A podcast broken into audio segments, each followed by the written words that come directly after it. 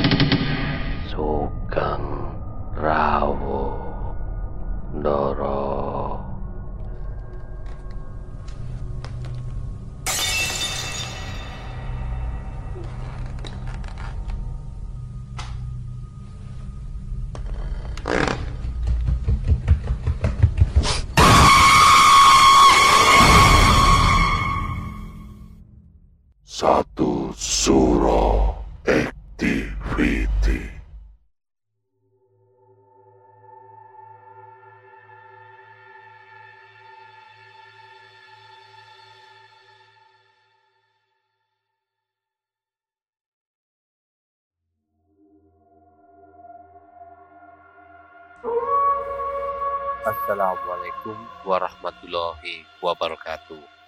Selamat malam. Rahayu, rahayu, rahayu. Para pendengar satu suro activity. Saya, Panembahan Dokter Mistik. Kehilangan kerabat keluarga atau seseorang terkadang membuat kita terpukul. Apalagi jika melihat saat sakaratul maut yang terkadang membuat kita bertanya-tanya. Seperti halnya kisah mistis malam hari ini, yaitu Nenek Damelah di Alam Sana oleh Meriana. Selamat mendengarkan.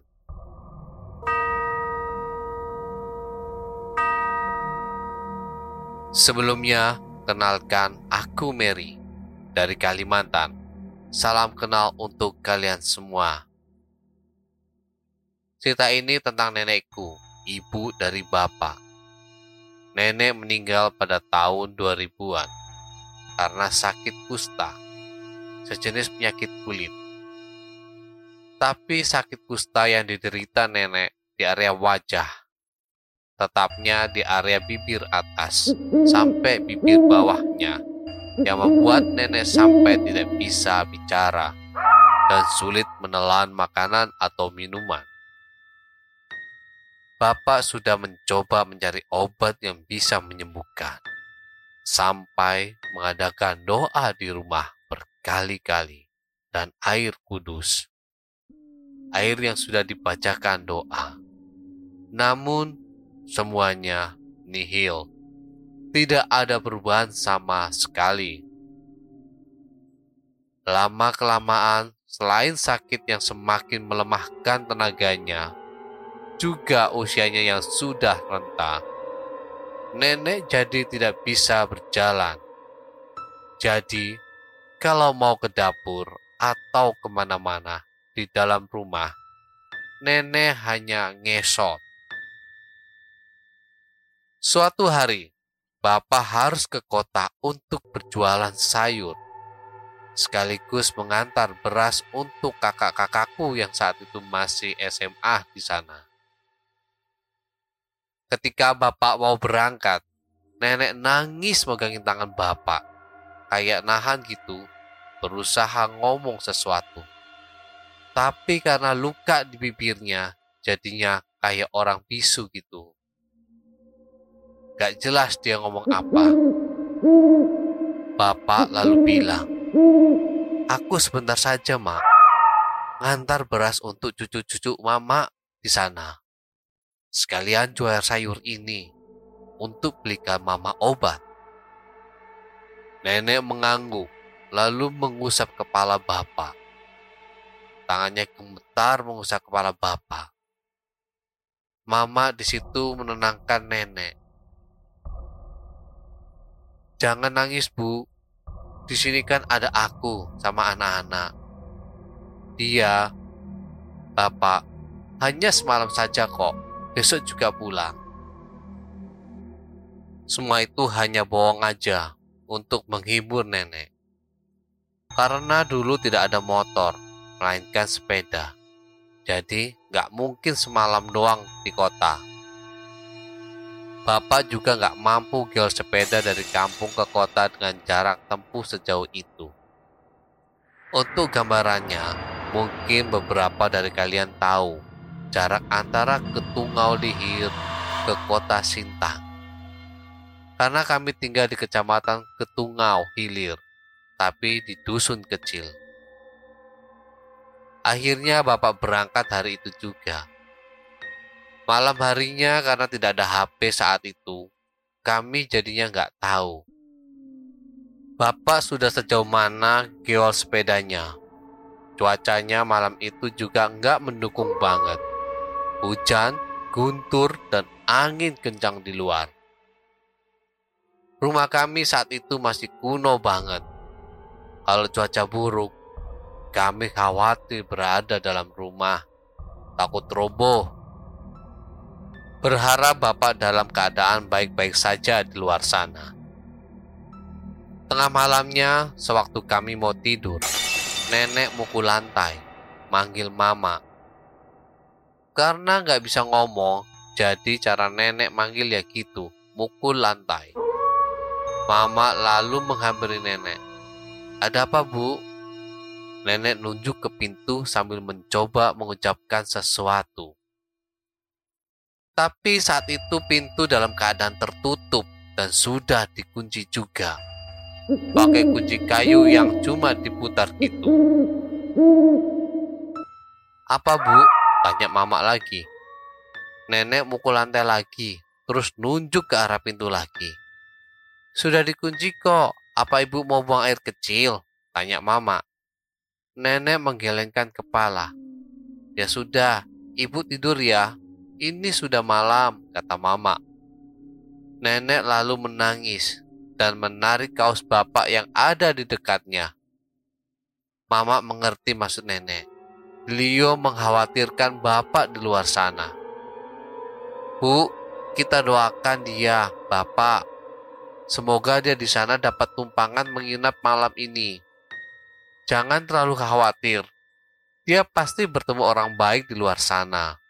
Sekarang ibu tidur ya. Aku gantungin kelambunya, kata mama. Ketika mama lagi gantung kelambu, tiba-tiba nenek bisa bicara dan nenek berkata, Aku mau pergi, tapi nanti kalau biak bungsu, begitulah cara nenek memanggil bapak, sudah pulang ke rumah. Mama kaget mendengar nenek bisa bicara. Bu, ibu tadi bicara?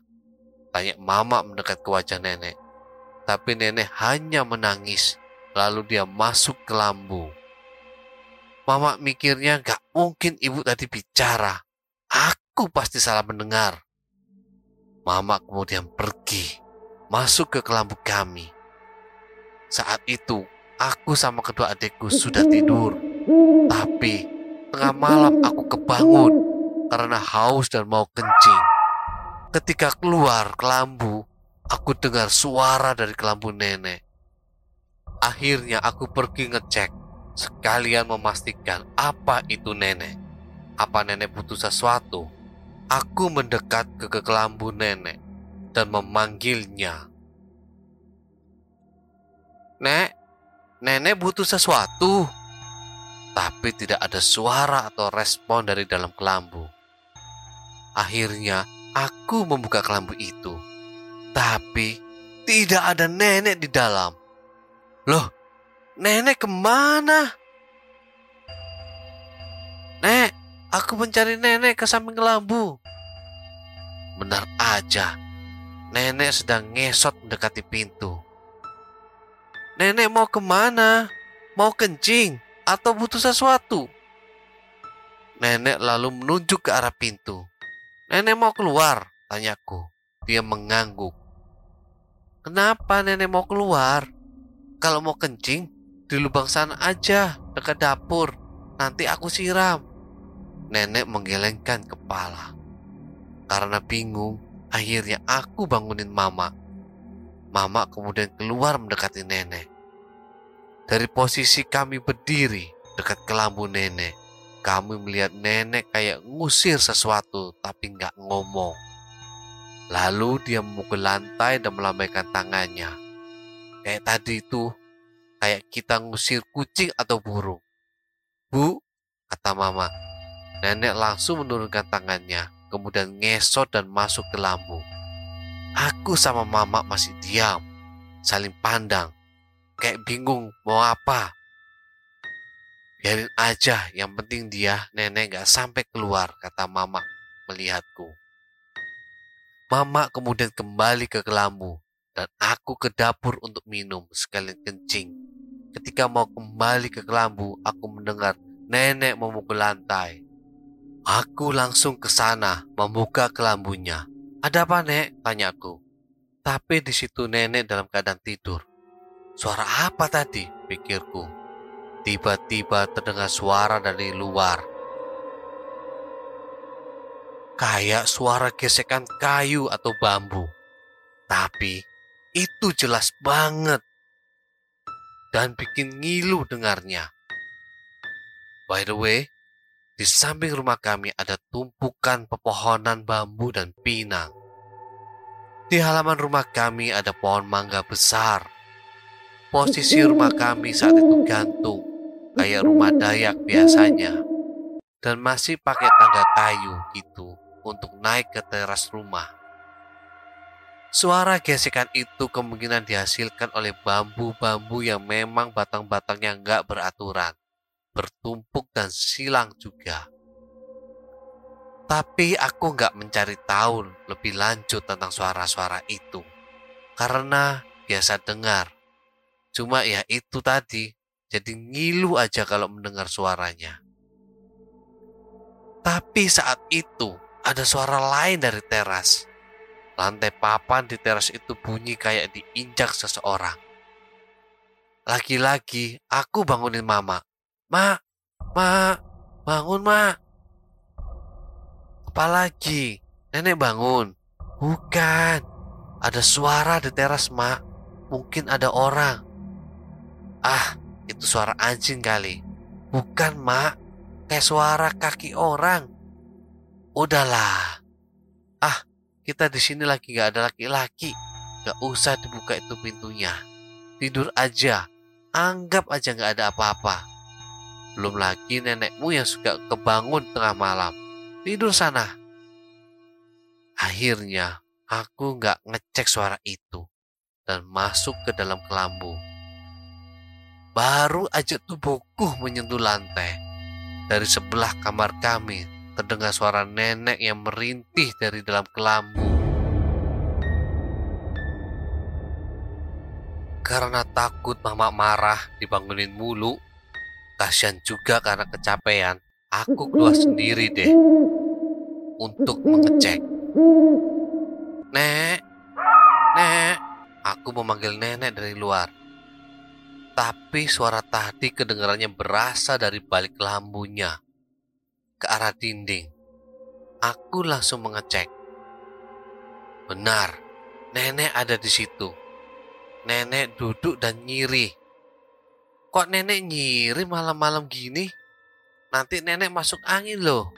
Duduk di luar. Masuk ke lampu aja ya, Nek. Aku temani nenek tidur mau ya, kataku membujuknya. Aku diajak nyiri sama mereka, kata nenek sambil nyiri menatap ke dinding. Jujur, saat itu aku langsung merinding dan takut banget. Tapi nggak mungkin membiarkan nenek duduk di situ, ngobrol dengan kehaluannya. Jadi aku ngomong ke nenek, kayak bujuk anak kecil. Nenek usir mereka, suruh pergi. Bilang aja nenek mau tidur, nanti mereka akan pergi. Tidak, nanti mereka marah, kata nenek. Aku lalu berinisiatif mengambil botol yang berisi air kudus dan memerciki ke arah dinding. Soalnya kalau udah begitu adegannya, cuma benda-benda yang sudah dibacakan doa lah yang bisa diandalkan menurut kami. Aku memerciki diam-diam dari ujung kelambu di luar, supaya nenek tidak lihat. Kalau nenek lihat, dia pasti marah. Karena nenek tidak suka hal-hal yang berbau agama, doa, atau benda suci lainnya. Semenjak sakitnya membuatnya tidak bisa bicara. Kemudian aku nanya ke nenek, "Apa mereka sudah pergi, Nek? Kenapa mereka memarahiku?" kata nenek. Tatapan nenek saat itu fokus banget ke dinding, kayak orang bengong dan gak gerak sedikit pun badannya. Jadi matung aja. Tapi menjawab semua pertanyaanku dengan nyambung. Oh, mungkin mereka meminta nenek istirahat. Ayo kita tidur sekarang. Ini sudah larut malam, kataku megangin pergelangan tangannya. Nenek lalu putar badan dan masuk ke lambu. Aku pun ikut tidur di kelambu nenek malam itu. Pagi harinya, aku dan kedua adikku berangkat ke sekolah dan mama menemani nenek di rumah. Sampai nanti kami pulang sekolah. Para sahabat satu suruh activity. Itulah tadi episode Nenek Damailah di Alam Sana bagian pertama. Bagaimanakah nasib nenek Peristiwa-peristiwa apa sajakah yang akan dialami nenek dan cucunya Mary? Jangan lupa tetap dengarkan di satu suro activity dengan episode Nenek Damailah di alam sana bagian kedua minggu depan. Para sahabat satu suro activity, tinggalkan catatan doa kalian di kolom komentar. Like, subscribe, dan bunyikan lonceng keramatnya. Para sahabat satu suro activity, tetaplah iling lan waspodo. Assalamualaikum warahmatullahi wabarakatuh. Salam, salam, salam. Rahayu, rahayu, rahayu.